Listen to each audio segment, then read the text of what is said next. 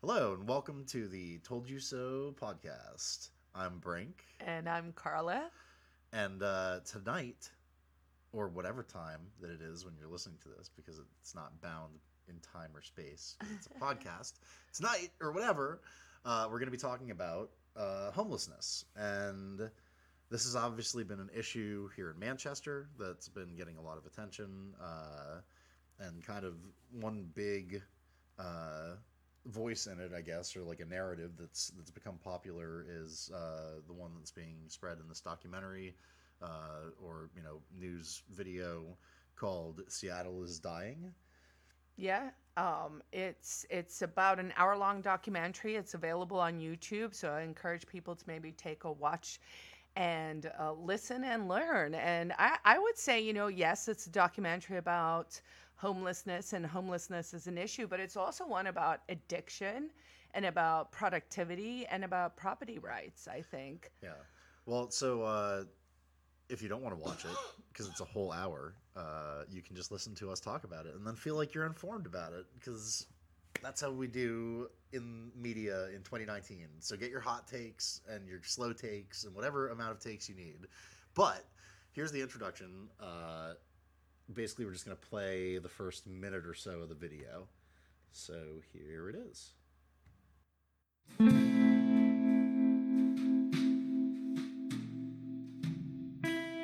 Let me ask you something. What if Seattle is dying and we don't even know it? This story is about a seething, simmering anger that is now boiling over into outrage. It is about people who have felt compassion, yes, but who no longer feel safe, no longer feel like they are heard, no longer feel protected. It is about lost souls who wander our streets, untethered to home or family or reality, chasing a drug which in turn chases them. It is about the damage they inflict on themselves, to be sure, but also on the fabric of this place where we live. This story is about a beautiful jewel that has been violated and a crisis of faith amongst a generation of Seattleites falling out of love with their home. Just visually, someone is pooping right now. There is another- I feel like that's important for our listeners Yeah, to so know that's- and that's the first understand. minute. Uh, and it's visually stunning. Anyway, it's just a lot of. I don't know if he was pooping. He was just having a very difficult time standing upright. I, I, I mean, I won't lie. I, were w- not I, I just got back from a weekend in Portland, Maine. My husband and I like to go up once a quarter for goal setting, and um, yeah, we were we were driving to go hiking and looked over, and there was a guy taking quite the shot against the tree during rush hour in the morning. So Wow. yeah, shocking, and and obviously. well, I mean, that could just be how they do in Maine. I don't know if that's. I, I mean, I don't know. I, I I saw that in San Francisco. I mean, th- honestly, uh, poop on the streets in San Francisco, although people are talking about it more. When I lived there in the mid to late '90s, I, I mean, I remember that there was a lady who had a very, very vitriolic poster up complaining about the poop guy who kept pooping in her driveway. So it was a problem in at least 98, 99. Man, yeah, I've never lived anywhere where like public defecation is a problem. Yeah, and it really, I mean, you know, it shouldn't be this way. So, um, yeah well I, so with this with this documentary slash news video i don't really know what to call it because i do honestly after watching it i do feel like it's kind of uh not not propaganda but it clearly has a, a slant that it's trying to get people to look at this problem in a certain way and they have a takeaway that you want you know they, they want you to take away from it. Uh, that's rather clear. So i you know without looking into it deeper i would maybe doubt some of the narrative points some of the you know uh, people that they chose to talk to. It seems like they're just saying things that i've heard a thousand times in different situations where it's like they just talk to a police officer who's like yeah we got to round them up and bust those cop you know those criminals are doing crimes and we can't have them doing crimes in my city um, i don't know why they're from the 20s or why they're But- and and they still have truncheons instead of you know tasers and real guns that they shoot you in the back with. Yeah. But Um, yeah, it's it definitely, you know, I, I I made several notes as I was watching it, and I started with, you know, because the guy talks about there, he's going to introduce all these solutions, and that's actually why I was interested in watching it. You know, as as you mentioned, people, it's kind of coming up in conversations here, and so I was curious, like, what is this magic bullet I think it's for this people have been talking problem, about it, right? right. And so the magic bullet, according to the documentary, uh, is that you know we need more enforcement, Right. and Well, that I mean, they said it four times at the end of the video. I think it, enforcement and intervention, and then it said something about like the most the most human touches of all enforcement and intervention, which is like what? Okay, uh, but no, I mean, so it's it was, to to kind of flesh this out. They they it's all about Seattle, obviously, which Seattle is Seattle, excuse me, is its own uh, unique situation, but it sounds like this is something that's kind of endemic in the Pacific Northwest and in California and different, you know, different parts of uh, America. do you think it would be fair to say this is something that is more endemic in socialist-leaning states? Um, I think it's endemic in warmer states because there's more homeless people. uh, I don't know. I, Well, I, I, mean, but as compared, is like, there- well- Portland has more of a homeless problem than Manchester does, for example, and it's Right. colder there than here. right. So well, I and they have policies that are very consciously, you know, we're going to take care of you. Right, I mean, in- So in it's this better to be homeless in Portland than in Manchester. Yeah, they they mention. I mean, they call Seattle Freeattle. right mhm, right mhm. well and that's i mean the real so the real core sort of issue uh, again to go back to sort of wrapping uh, what the what the video is all about. They're talking about seattle. And in seattle what's happened is uh, they've it's basically it seems like they've decriminalized misdemeanors sort of. Like they you and generally i'm in favor of decriminalizing things but it sounds like what they've done is decriminalize property crimes um, and they you know in the video it's framed as basic issues of human civility and for some reason they lump smoking marijuana in with like Yeah. i broke a window and took a dump on your car Right, and- which and- are very different things and and we should really talk about that because I think people have forgotten that. Like there are real crimes. So a real crime is when you hurt someone or break their stuff or take their stuff, right? Right. But then there were all these crimes against the state, which is kind of the world we live in now, where there's no real victim. Mm.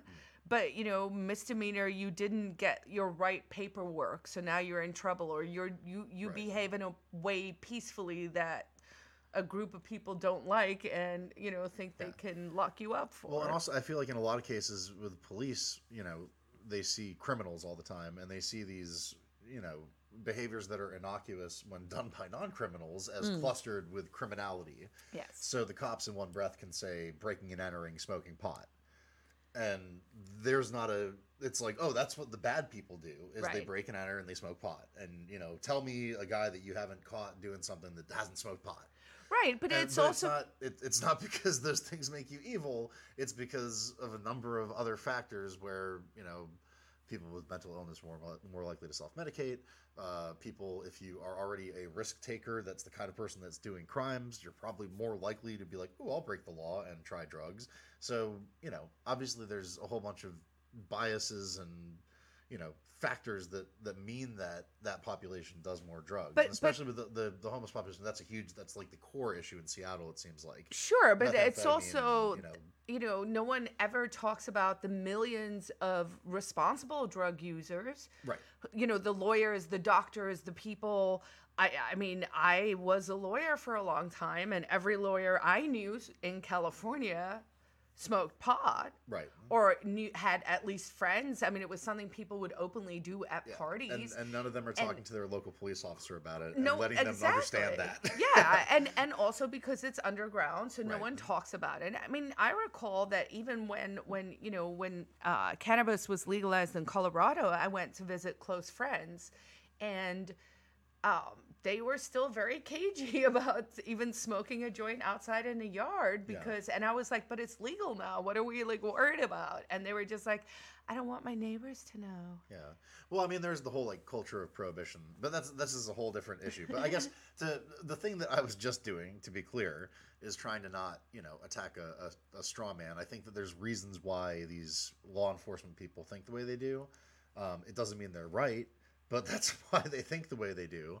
And I feel like it's useful to understand that so that if you want to convince them of something, you can like get where they're coming from. Um, so yeah, so I get why they associate like criminality and drug use, and it's because a lot of criminals use drugs Sure. and they interact with these violent people, and it's like, man, you just did bath salts again, Mm-hmm. and oh my god, there's this one guy they keep ta- I forget his name, Terry or Tommy or something. He's, he's like an award-winning Jeez. hobo criminal. of like petty crime, but stuff that's really dangerous and bad.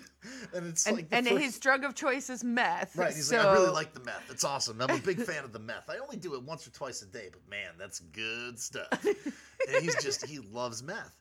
And you know, some people love meth. I'm sure that there's some meth users out there that are doing just fine. Uh, that like to do it occasionally. I don't know. It seems like kind of a tweaky drug that people do a lot. Uh, you know, drugs aren't necessarily good. They just shouldn't be illegal. But um, no, but these videos with him, it's obvious that like the cops all know him. They're like Terry, Terry, that's his name. Terry, you put down the bike, Terry. Terry, remember last time you slipped? You're gonna hurt your leg. And it's like this fucking this guy.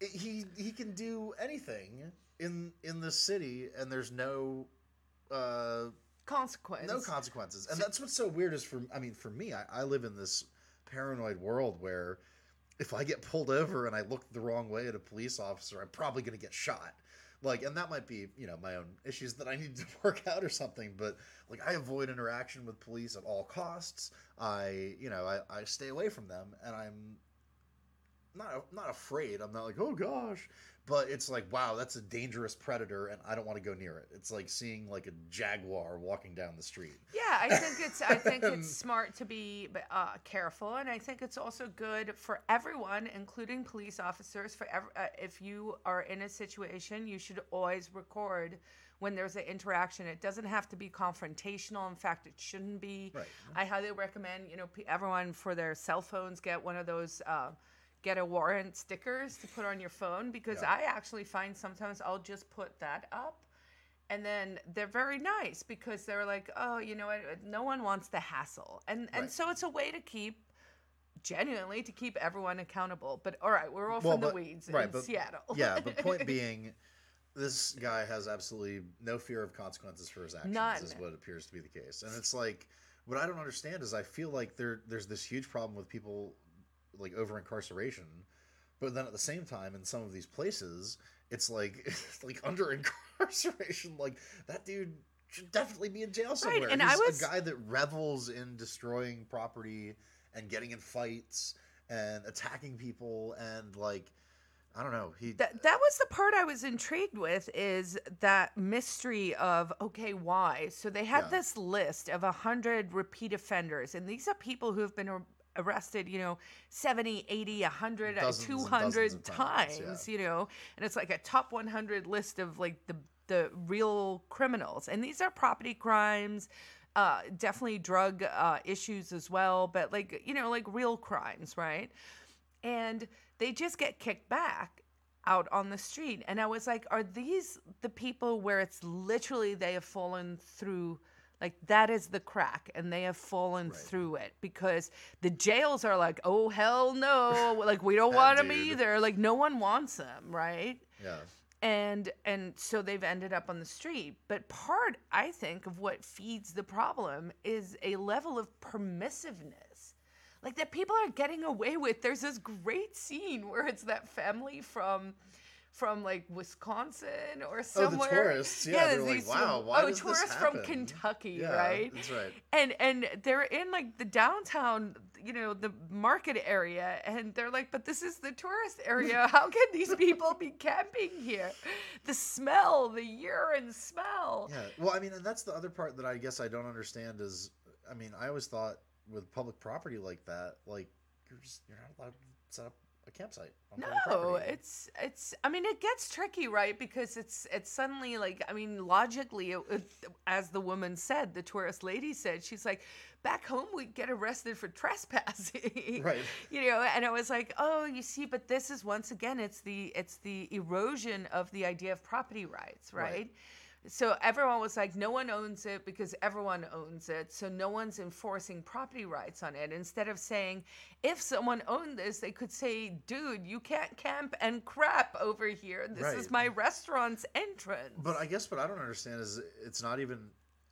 I, I, anyway, I'm I'm pro- this is just probably my own like legal knowledge deficiency, but I don't get how it's if it's public property, like you're not allowed to loiter. You know, like there's no loitering laws, and I don't feel like uh, I don't know. I'm, like I have to maybe examine this more, but I feel like those aren't necessarily unjust. Like you can't impede a public thoroughfare because people are walking there, and if you live there and they can't walk by, that creates a problem.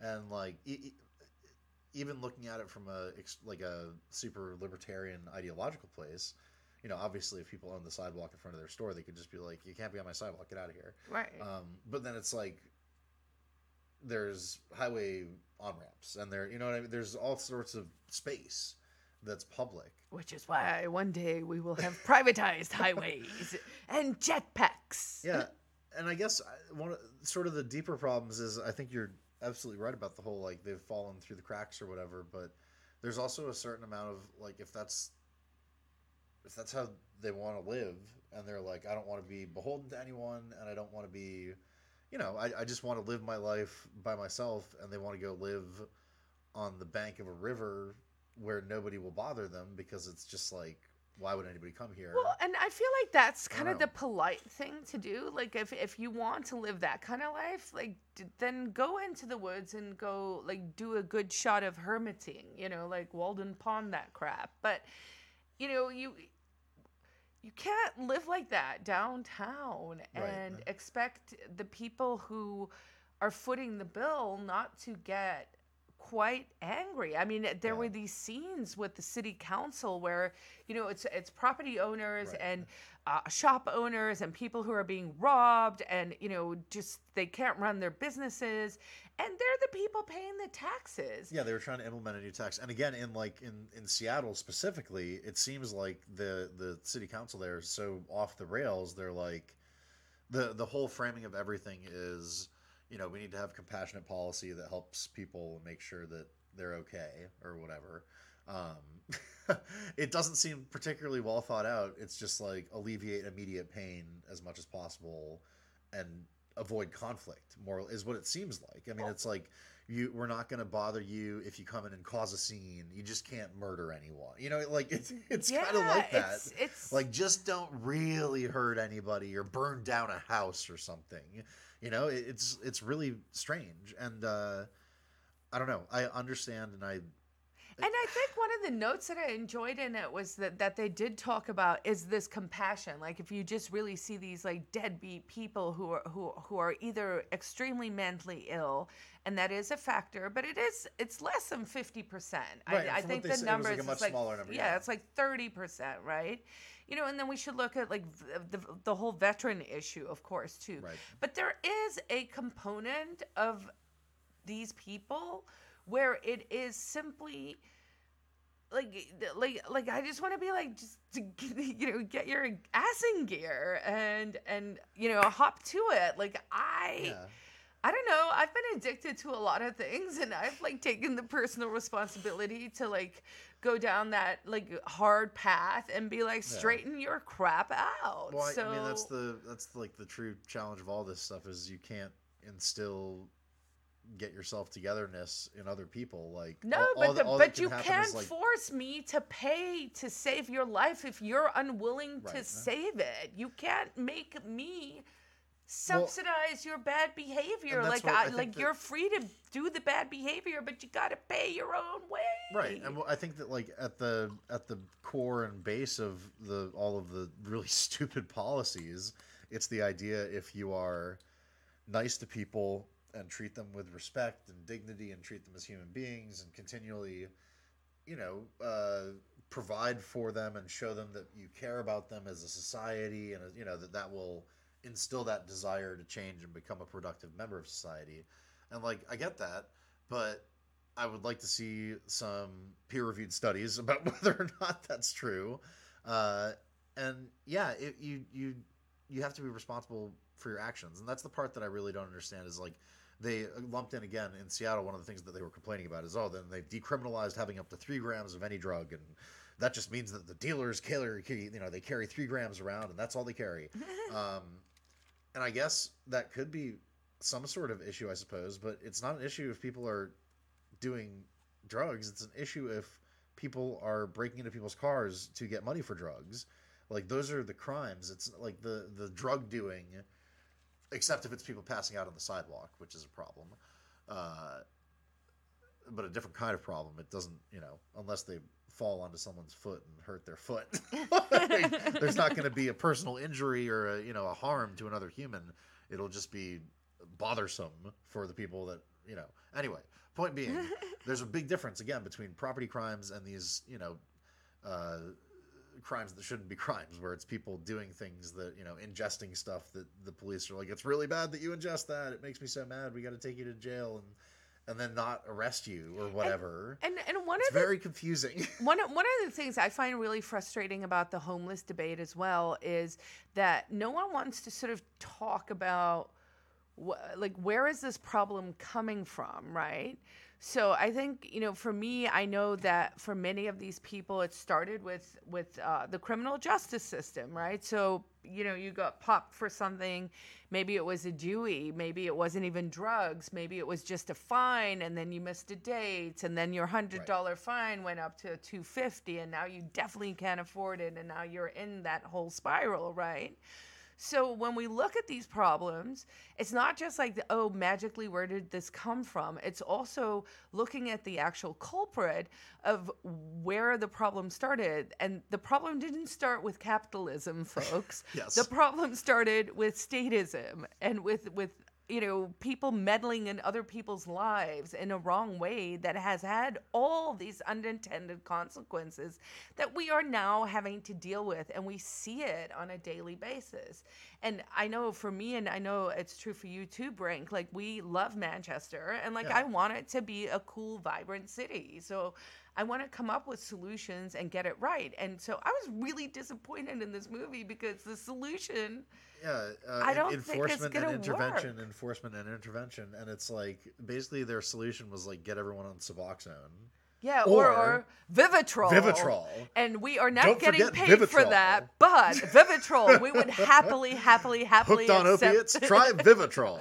That's V I V I T R O L at your local pharmacist. No, they were really into the Vivitrol. Yeah, so it was it was definitely weird in the documentary. Like everyone was saying it to such an extent that I got when I finished, like my one of my notes was, "What is Vivitrol?" And let me research this immediately. I had like a psyopsy, like weird feeling. So I did. So it turns out it's naltrexone, which is basically an off-label, um, non-patented uh, medicine that's been around a long time. And and there, here's a little conspiracy theory. So uh, naltrexone will very easily cure alcoholism. It is something you can take, and then after two glasses of wine, you just don't, or whiskey or whatever, you just alcohol. You don't want to drink anymore. Like it just shuts down the urge. So for people who who don't want to fully abstain, it's something they do and uh, it's it's like a little hidden secret in Hollywood, and it's like really huh. cool, but no one will talk about it because AA has their racket going, and it doesn't fit in. With, like you can't have it, you can't just have a pill and manage it because yeah. that's I don't know, power. like evil, you know. Yeah, it's only if the pill is a deity that you worship, right? that, well, will absolve you. well, to be fair, you know, the higher power is from from his acid mystical experience. So. Why why couldn't it be a, a giant pill in the sky? it's like stop doing heroin. It's, so, so, so, so it turns out Vivitrol is uh, now being pushed, and uh, there is a hardcore big pharma lobby to uh, get uh, correctional services and other services to buy Vivitrol to give to uh, patients instead of Suboxone. Mm. But you know, maybe it's also a hack of the system because I know a lot of people are being arrested because they have Suboxone on them. Yeah. Am I saying that right? Yeah, Suboxone. Um, I think. And so they're getting arrested for something that is actually a legal medicine as well that people are using to treat their heroin addiction. But now they're getting arrested for that as well. So maybe Vivitrol's like trying to stay ahead of the curve. So it's not on the books yet. Well, Catch it's all like for the this. it's all like the race to to get the treatment drug that doesn't get you high. Like that's Suboxone still kind of gets you high. Right. and that's like for for the police and for the treatment community it's like the ultimate is the thing that makes you feel fine but you don't get high You know what that is? so here is the secret drug, everyone. Here it is. Eight hours of sleep a night. Brink's so disappointed in me right now. true. His his face was extent. just like, oh my god, I was- did you really? It really is a good sleep. Good sleep, man. You don't appreciate it till till later. it is psychotropic your whole day feels different yeah, it's it's it's a special thing. It lets your brain detox. Like I never knew that. literally yeah Yeah. the- it's the only time that your body detoxes with something other than your kidneys it's great Yeah. um, yeah no but so or your liver sure anyway uh i'm tired it's late on a sunday uh but anyway getting back to the point so their their sort of regime of uh enforcement and intervention. I mean they rolled it out with all these stories of these people where it's like yeah man the day i got arrested was the best day of my life because it saved me from myself. And like that's uh really sad. And i wonder if that's true. And i wonder if uh in a non-prohibition world there would be ways to save yourself from yourself that don't involve getting your life destroyed Right. uh, and being treated like a non-human by law enforcement and put in a you know put in handcuffs and all that you know I, I i can't help but think that that kind of trauma is not helpful to people who probably have some element of trauma in their life that's probably helping them to want to do more drugs um anyway uh, I feel like maybe that just kicks the ball down the line. But it seems like, I mean, the program that they talked about, it's called uh, MAT in Rhode Island, which is medicine assisted treatment or Yep. Uh, medication assisted treatment.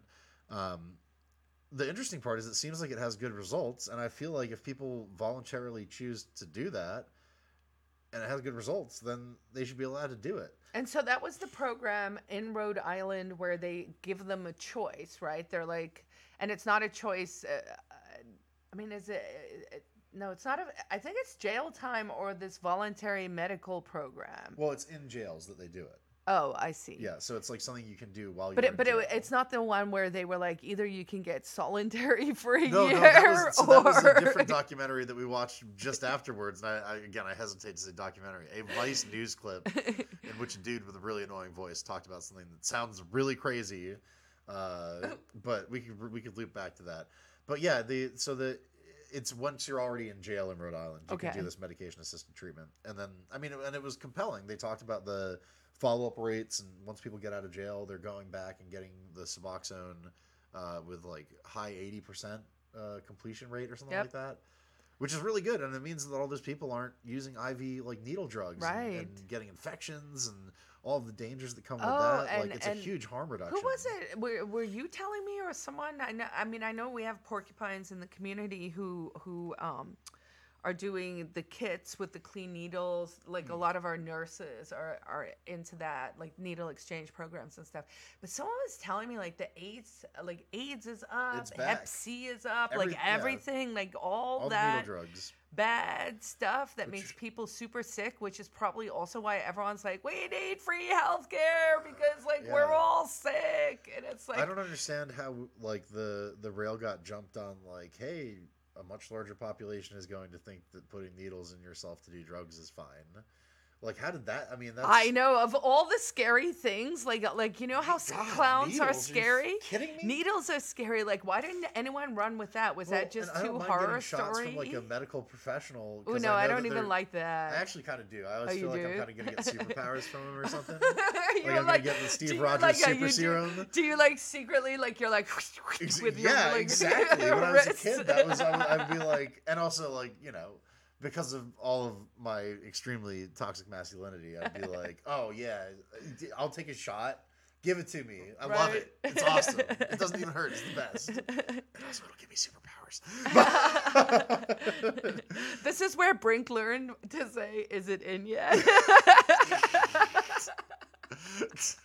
but anyway, uh, Yeah, needle drugs. How did that become a thing? That's probably a whole different sociological topic to discuss that I don't know the answer to, and I don't understand where people are like, "Oh, I got this like apparatus to put." Oh, I mean, I, in I my-" think mean, it's because needles are like super old medicine, right? Like that, that shit's been around for a while, and then it's the easiest, fastest way. It's intravenous. It goes to your blood. It was like science we knew and mean, understood from you know. yeah, like I probably sound like a, a rube, and I'm I'm no, not like no, a I'm sort of just speculating. Um, I'm not a beginner doer and knower of drugs, and yet to me that's always been something that's beyond the. I've I've never. I mean. oh no, and and again, I'm probably I, I probably do know people that have done them, but nobody's ever done one of those in my in my presence. I've seen people. No, I, you I mean I've seen people do like street like I would say like in '99, like when shit was popping in San Francisco, right? Like it was right when new drugs to inject into your eyeball. yeah, yeah, well, yeah, but not even just the drug scene, like the whole internet bubble scene, and just you know the first dot coms, and it was like Y two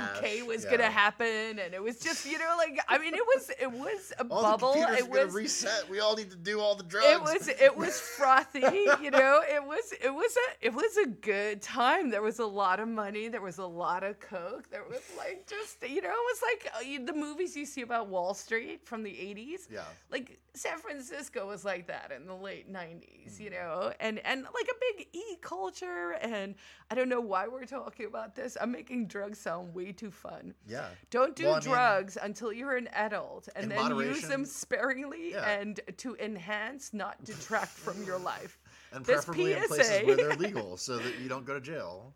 We're brought uh, was brought to you by We Can Change the World. Be the change. We should go find all these sponsors, man. This should- if we don't get a Vivitrol. Oh my God! Yes. We're Okay, so we gotta we gotta bring this back the in. Make a Wish Foundation. Yes. Where the wish would be solve homelessness. Ooh. For the, what if a child asked the Make a Wish Foundation for that, and it would just be like, "I'm so sorry." I mean, I have but a that's really terrible-. I have a can get pony." terrible- We can- I have a terrible, terrible solution that no one wants to hear. Okay, so oh do, do you want to hear it? Is it? I mean, we Kennedy may have to actually edit this out. We will see. All right. But um, so I honestly, uh, last time I was in San Francisco, I was like, wow, they have a serious homeless problem here, including the pooping. And um, and actually, I was scared. Like there were people where, like, if I was waiting at a, a traffic light to cross the road, and I heard like a crazy person behind me, uh, I was like, "Fuck, am I gonna get shanked?" I felt like unsafe. yeah, yeah, and and I was unsettled, and I was like, "Are there free market solutions to this?" So, and and this is awful. I don't know if I should say this. I'm gonna say it. Do it. So, I have I what if you had terrible plan, too. companies? What if you had companies who adopted a homeless person, and they had an app? And on the app, it was like a competition between all these like giant San Francisco companies to give their homeless person like the best experience possible. And like What? the be- wait. In terms of what? so they could do whatever they want. Like either it could be like a like a Tamagotchi game where you have the app and it's like you everyone has to keep their homeless person alive. Do you, what if you overfeed him? that can make him just as sick as not eating. I had a Tamagotchi. It died. Oh no, I- you overfed your Tamagotchi. I loved it too much. What can I say? I just wanted to hold it. I mean, I haven't fully thrown. I feel like I should retract this entire idea, but I feel like there's got to be. But what That's if not that terrible. I thought if- you were gonna be like, you know, we come up with like a thing you spray in the air But and what it if it kills was, everyone. Like, no, no, no, I I believe mean, it. I- Hello, peace and love, peace and love. you put a lot Uh, of disclaimers in front of that, and it's basically just a charity. Well, kind kind of, nice but it, but but it's also like making the companies compete over like. But you're trying to alleviate suffering, so I was like, I mean, wait, maybe all those companies would just like get together, buy a property, put up tiny houses, Yeah, and be you're like, you're just talking about here. gamifying But charity. then, let me ask you this. Let's say they do that and they build this village, right, where the homeless people are now going to live in their tiny homes. Do we think, over or under, that village will actually prosper or and and the people will get better and then move somewhere else? Or do we or stay there and maybe like fix up the properties? Or are we just going to have once we move all those homeless people to this let's call it the happy village sponsored by google and facebook and salesforce just to be fair and twitter okay anyone who wants to sponsor us we'll take your money. No kidding. Seriously contact us. Told you so. At gmail.com You can have a chunk of this action. and um yes and w- i mean what i'm saying is i think if you gave them the village you would not solve the problem i think once when you're it giving sounds- people free things to make things better for them i'm not sure that solves the problem either Yeah, and in the in the video they talk about. I mean, I think that's a thing in Seattle. They they build tiny houses for people, and I like. I think that the how to put this the like the actual problem isn't, and they said this in the video too. It's not a housing crisis. Like it's not like there aren't enough apartments. You know, uh, it's that there are apartments that are too expensive. Uh, for somebody that has like low skills and like interpersonal problems that makes them a bad person to work with. But do you, but, but do people understand? Like I'm always flummoxed when people say, "But I want affordable housing." Like I work at Starbucks, so you make coffee for a living. Yeah. Thank you. And they're like, "But I want to live downtown." And I'm like, "You know what? I want to live in downtown Singapore. I want to live in downtown Sydney. I want to live in downtown Manchester." Oh wait, I do. no, I live across the river, five minutes from downtown, Yeah. on the top of the mountain. Exactly. Walking distance. Uh, it is walking distance, you up in know. the heights. And for anyone listening to this who is contemplating coming to New Hampshire at some stage, if you are not fortunate enough to already live here, you should come check it out because one of the cool things is you can actually afford to buy your own private property. You can buy something that's like cool, and if you're into mid-century modern, as both Brink and I are, you can you buy one of the other houses on our block. well, yes, that's gonna happen too. But no, but genuinely, like I just love like the idea of we can gentrify the living daylights out of the entire New Hampshire. Like true. Well, fabulous people like of the- us just so- need to bring more fabulous people like you to Well, our door. And I mean, we were we were talking about earlier, like uh, people's sort of like standards of living and expectations, and how can people live in like a you know in squalor or in like a totally disorganized you know trash state, and with like setting examples, I think that like part of that that I'm excited about with you know my house and stuff is that I hope to like set an example for the all the other neighborhoods here and be like, oh wow, you know what, like with a little bit of work, I could make this place good. Yeah, look, And we're, most of these look, places- we're the Joneses. Everyone else is trying to keep up with us. Oh that's how we gotta play. That's so how we gotta roll. No, that's what like like like that's what we bring to the table. I think that's what libertarianism brings to the table, right? It brings like honor. Like you want to, like people should want to be Greek like. ideal of arete. Yes, there we go. It's the good stuff. Yeah, I, yeah, I it's mean- excellence in all things. Is it? yeah, Okay. it's a good one. I thought it was like be the, erection.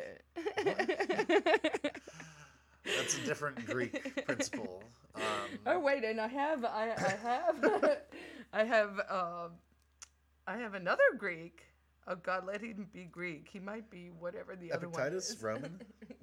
yes, I think he's I think he's Roman. If you're a Stoic, you're probably Roman. Yeah, good point. Good point. Anyway, I did remember to bring it. Okay, so Nice. where are we on time? Uh, forty minutes. Oh, we got plenty. Yeah, yeah. We're we're- Okay, we got plenty good. So what's next on well, the movie? So yeah, so to to loop back to whatever we were talking about, which was whatever Uh, we were talking about. I guess one of the biggest differences to me. So let's talk a little bit about Manchester since we're on this topic. Um, to, to finish my earlier thought, all- a lot of the houses over here are owned by property management companies or people, and it's like, up your game, guys. Make it nicer. People will be happier. Everybody will be happier. Make your property nicer.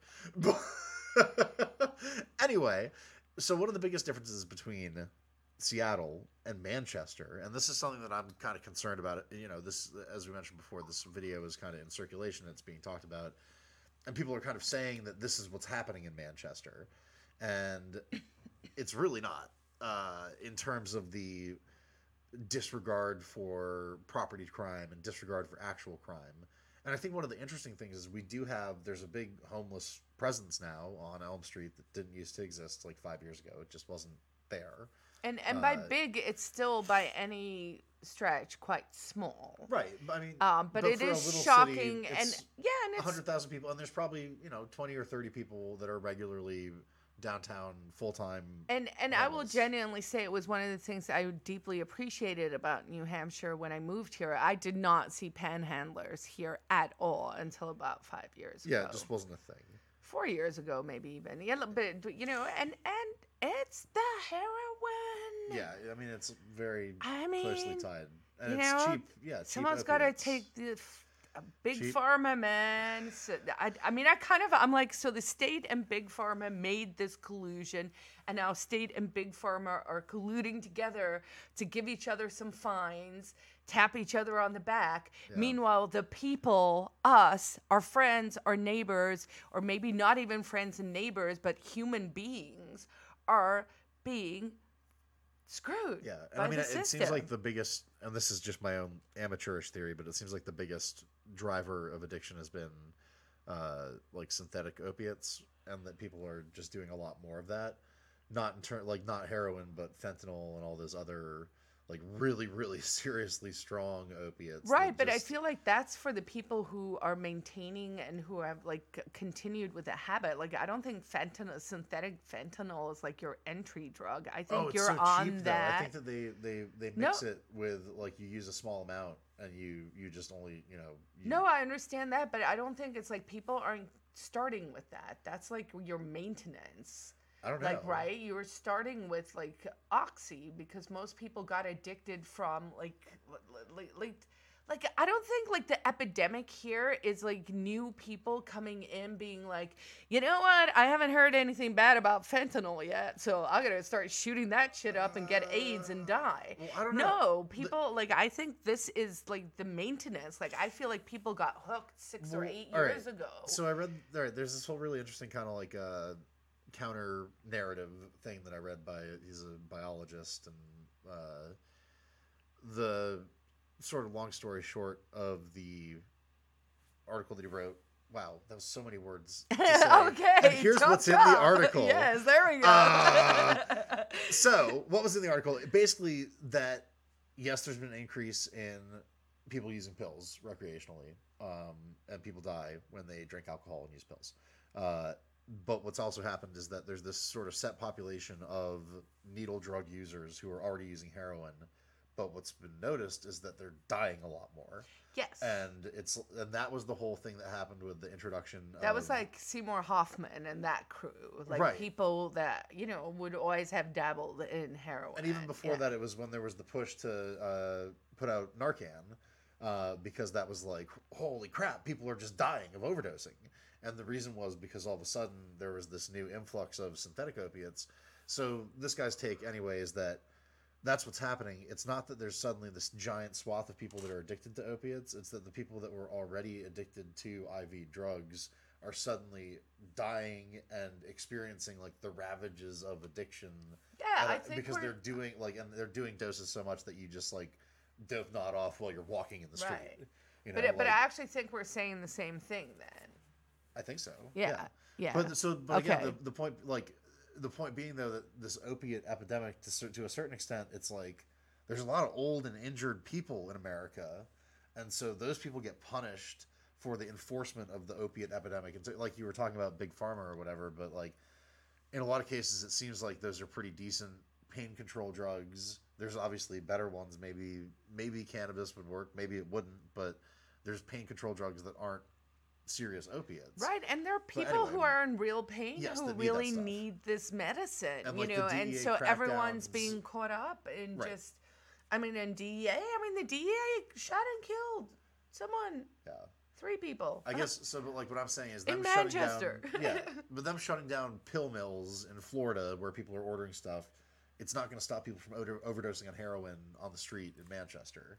Like those are two different problems or two different like drug use situations that are that are that have to be dealt with. Um, but yeah, I, so in our case though, I mean the good news is that it seems that uh, like the crime and stuff that seems so endemic to the homeless problem in Seattle isn't really here. It seems like most of the crime that happens as a result of homelessness and like the drug trade here is to other people that are involved in those things.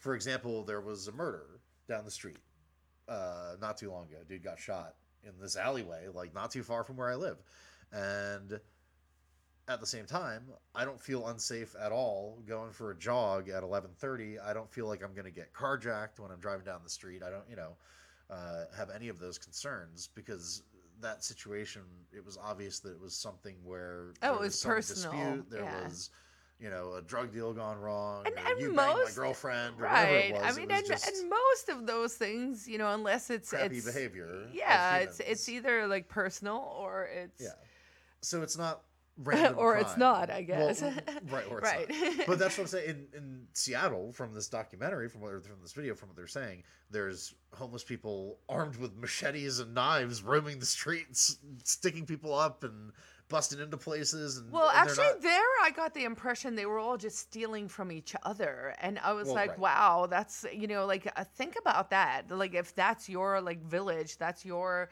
environment. I mean, that does say something about like addiction, right? And and that behavior. I mean, Yeah. these are literally like, uh, I mean, when you say fall through the cracks, it's also you are living in a society where everyone is screwing everyone over as a lifestyle like Right. you are that's the life you are living that's the culture and of that. and you know yeah. and it's like that's like that's a pretty shitty culture like you shouldn't be there like you need to get out of that well, and also, of course, all, all of this research on addiction points to the fact that it's usually to address a lack of meaningfulness and community in someone's life.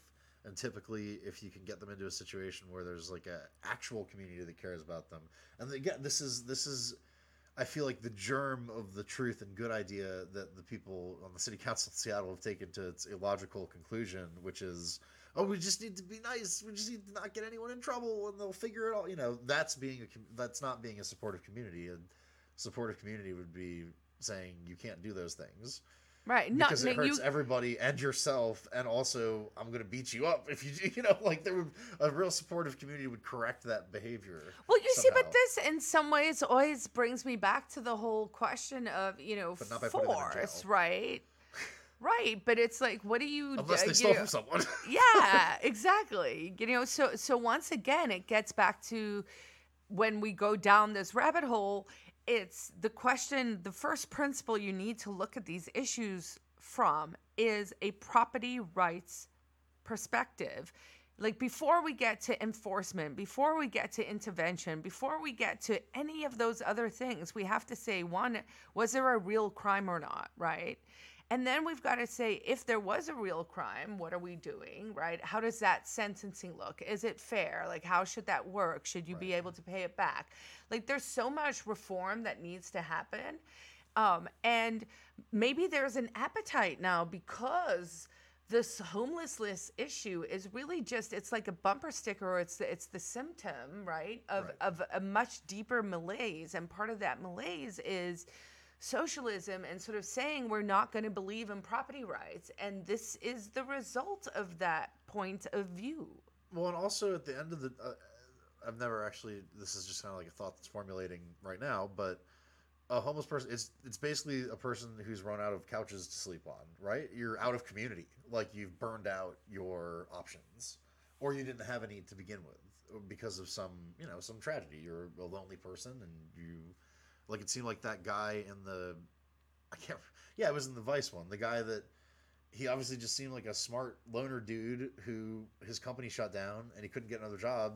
Yep. And he's he had a drinking problem. It sounds like. yeah he, And then he, he was missing a lot of teeth for someone who'd only been on the road for like a couple of years I don't know. I feel like that happens pretty quick if you have no money. Something. I mean, a bad fall and all of a sudden you got no teeth. right yeah yeah and and you're more likely to fall and or get someone to punch you in the face when you're asleep and steal your stuff. Yeah. Because you're out in the open. Right exposed. once again no no but that guy it's you know he he ran out of community to rely on and That's yeah, really he said because he actually said in it, it was quite poignant. He said, "I I couch surfed for about a year, and then when that ran out, I went to a shelter And and, I couldn't do that. yeah, and so I'm in the woods now.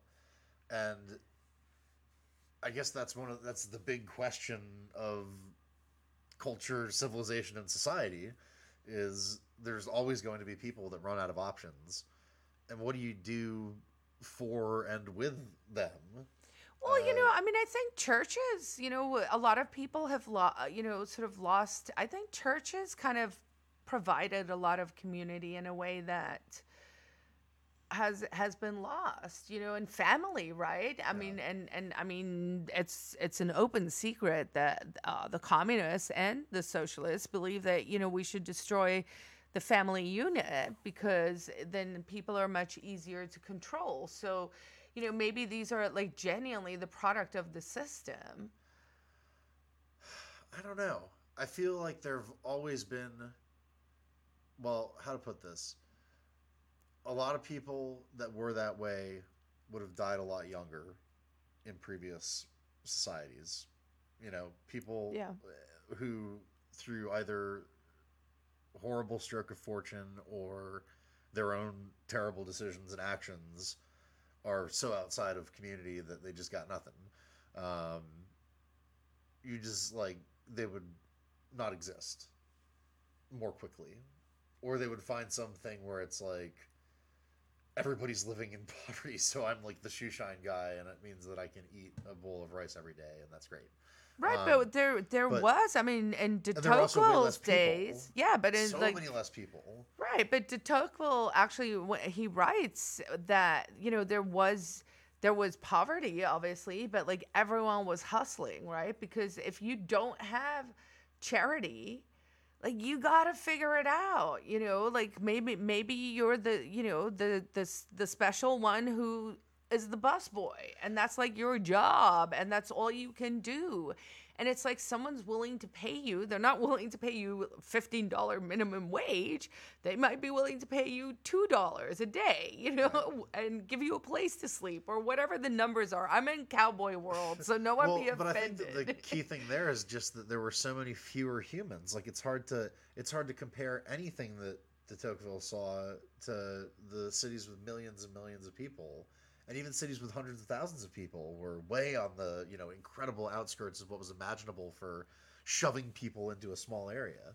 So you know we have all these big concentrations of humanity. All of a sudden, it becomes those are the only places where services are available, particularly for you know in a place like New Hampshire, Manchester if you want homeless services, good luck if you're in Berlin. Good luck if you're in Gorham.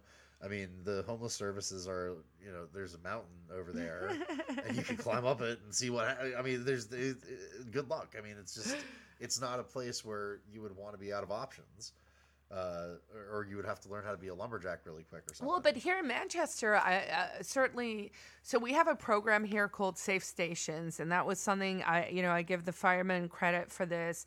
It was a way to sort of decriminalize some of the behavior. So if you were an addict and you were willing to come into one of the firehouses, um, they would help you and pair you with a program to help and and that was mostly because they were being called out so often on um, overdoses. Like i mean morale was really down. I think it was just really rough. I, I mean i was listening to the police scanner once and you you could you you could when you could still do that before they encrypted them like shady shady people. That's shady. It's true.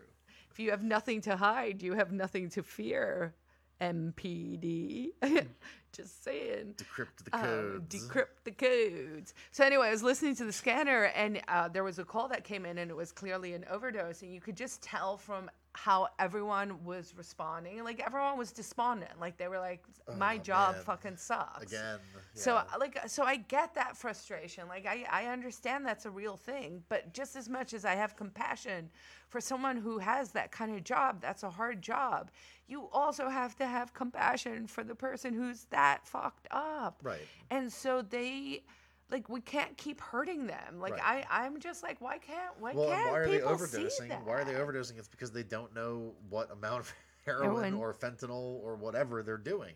Because you just get a bag from a dude, and you have no clue what it is. I mean, you have some clue. It's if it's like the right shade of powdery color, you know. But right. And so who knows how many people are getting like fried because of this lack of lack of information but honestly i mean uh, let's just put the blame where it deserves to lie.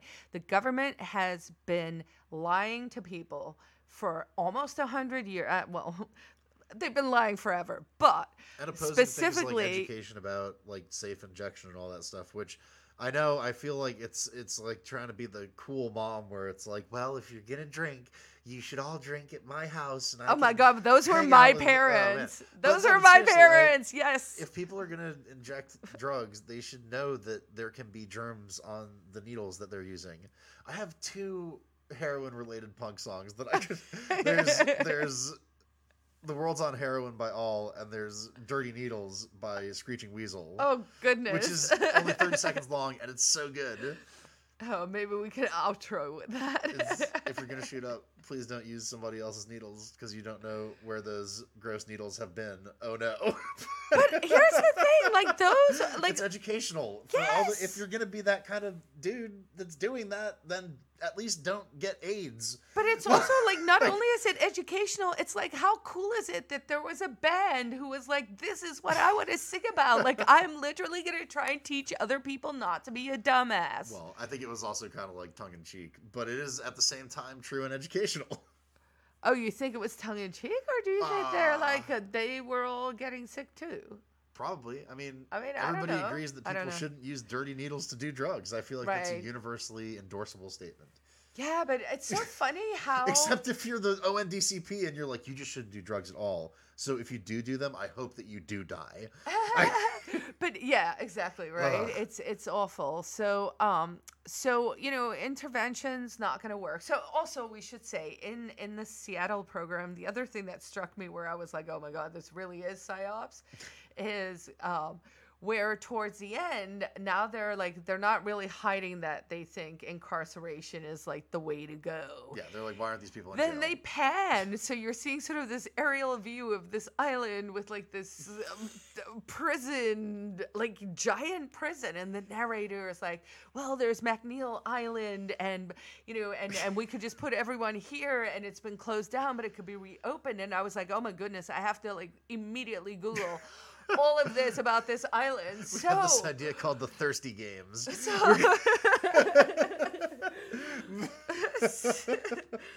so this island is like um it's a real place first of all and it used to be a federal prison.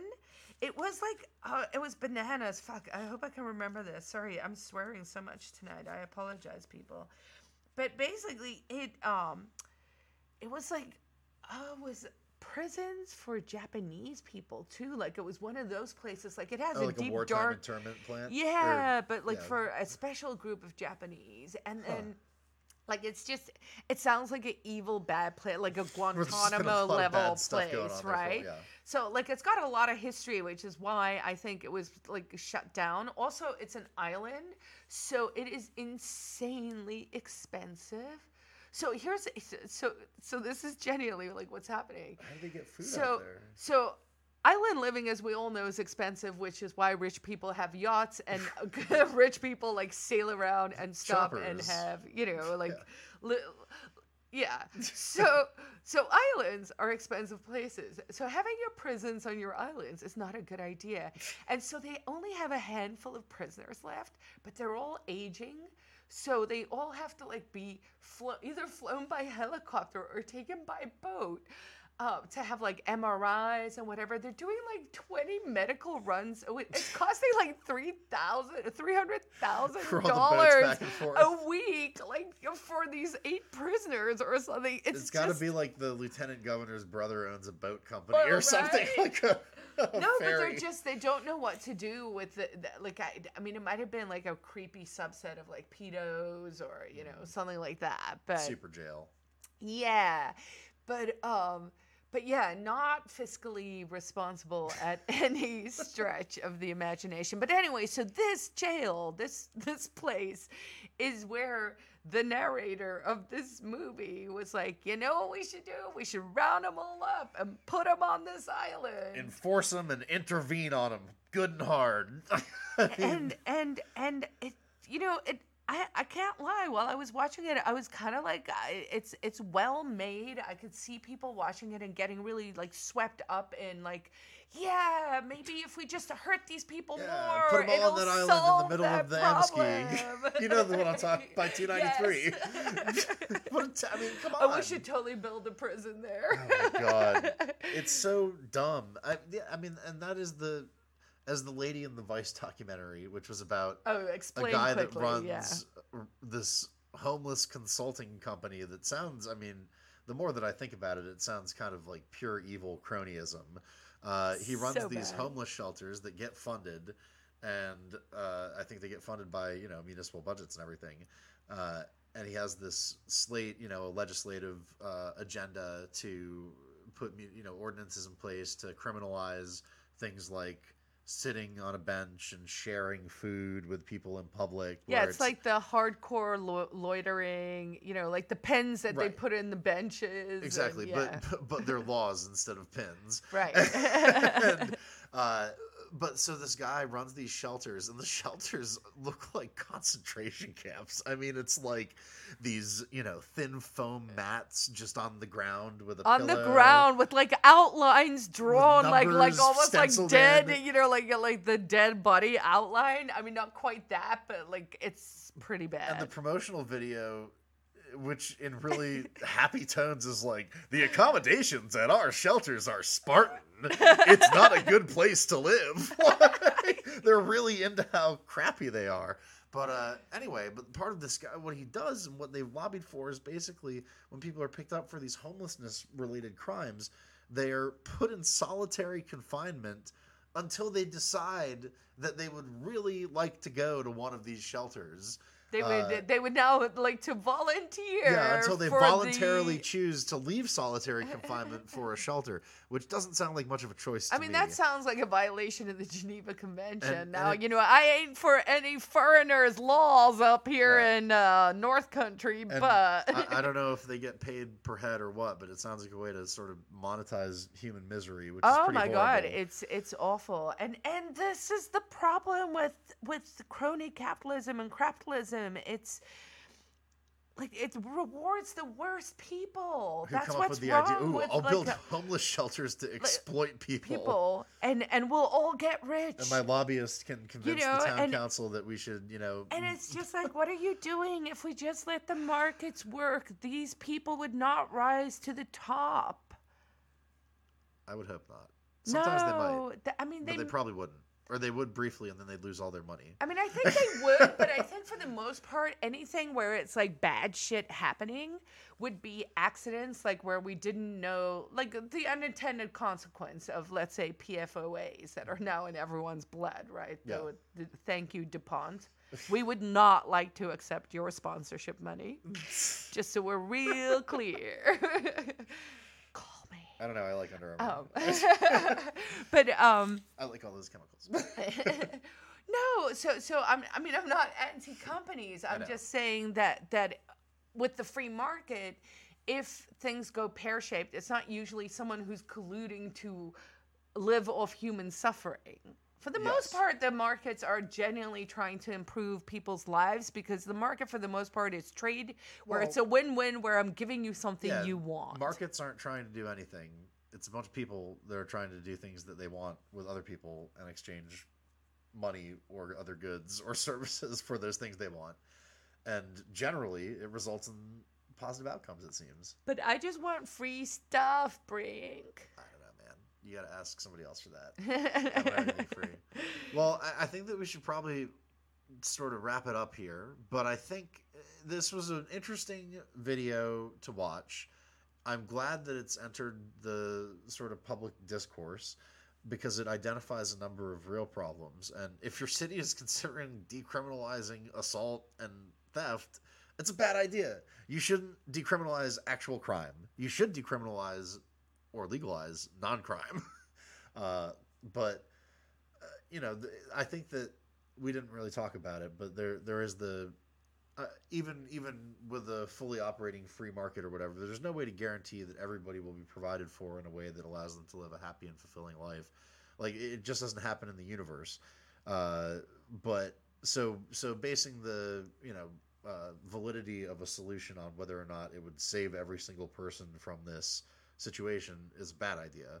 Um, but Well, and there's that's the- probably things to be done that would be helpful for people. Well, but that's also the failure of statism is where people go, there must only be one solution, and we're going to try this, and oh, gee, that was the wrong one. Let, let's tax you more so we can try this next one it'll- instead it'll of be the just letting that- people compete. Because the the other thing is there is no one right way. Like Right. alcoholism, prime example.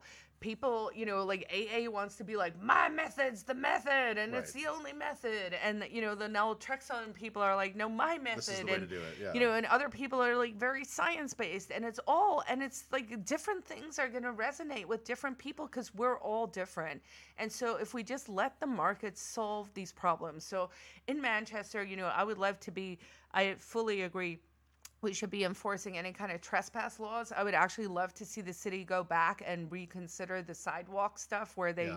were going to allow the businesses to keep um, the sidewalk clear themselves.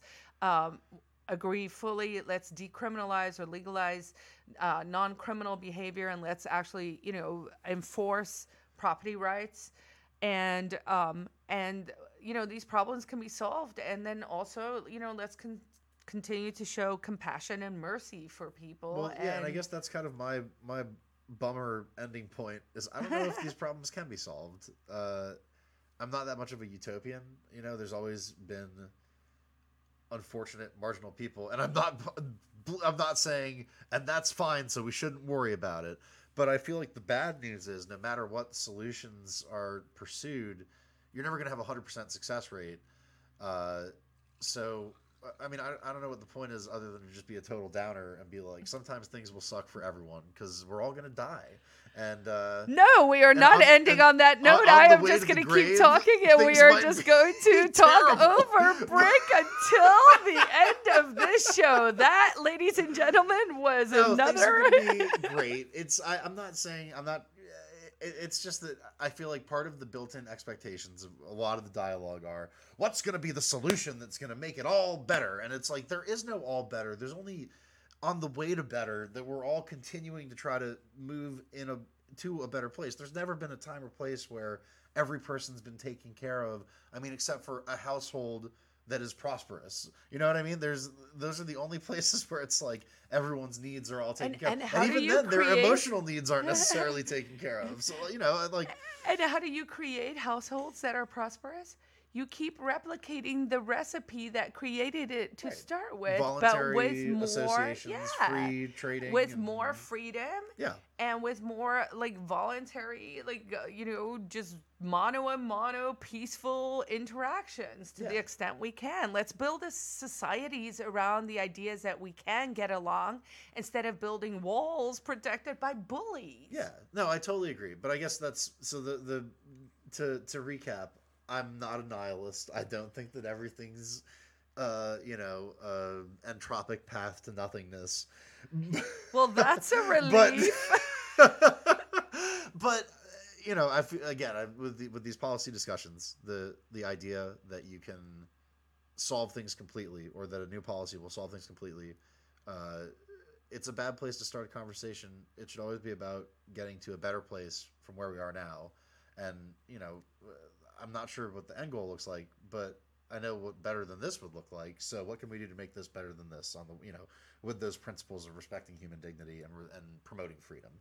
Um, so, I hope that's the lens that people like Joe Kelly Levasseur and people like our mayor uh, are looking at these issues through. And I fear that sometimes it's not.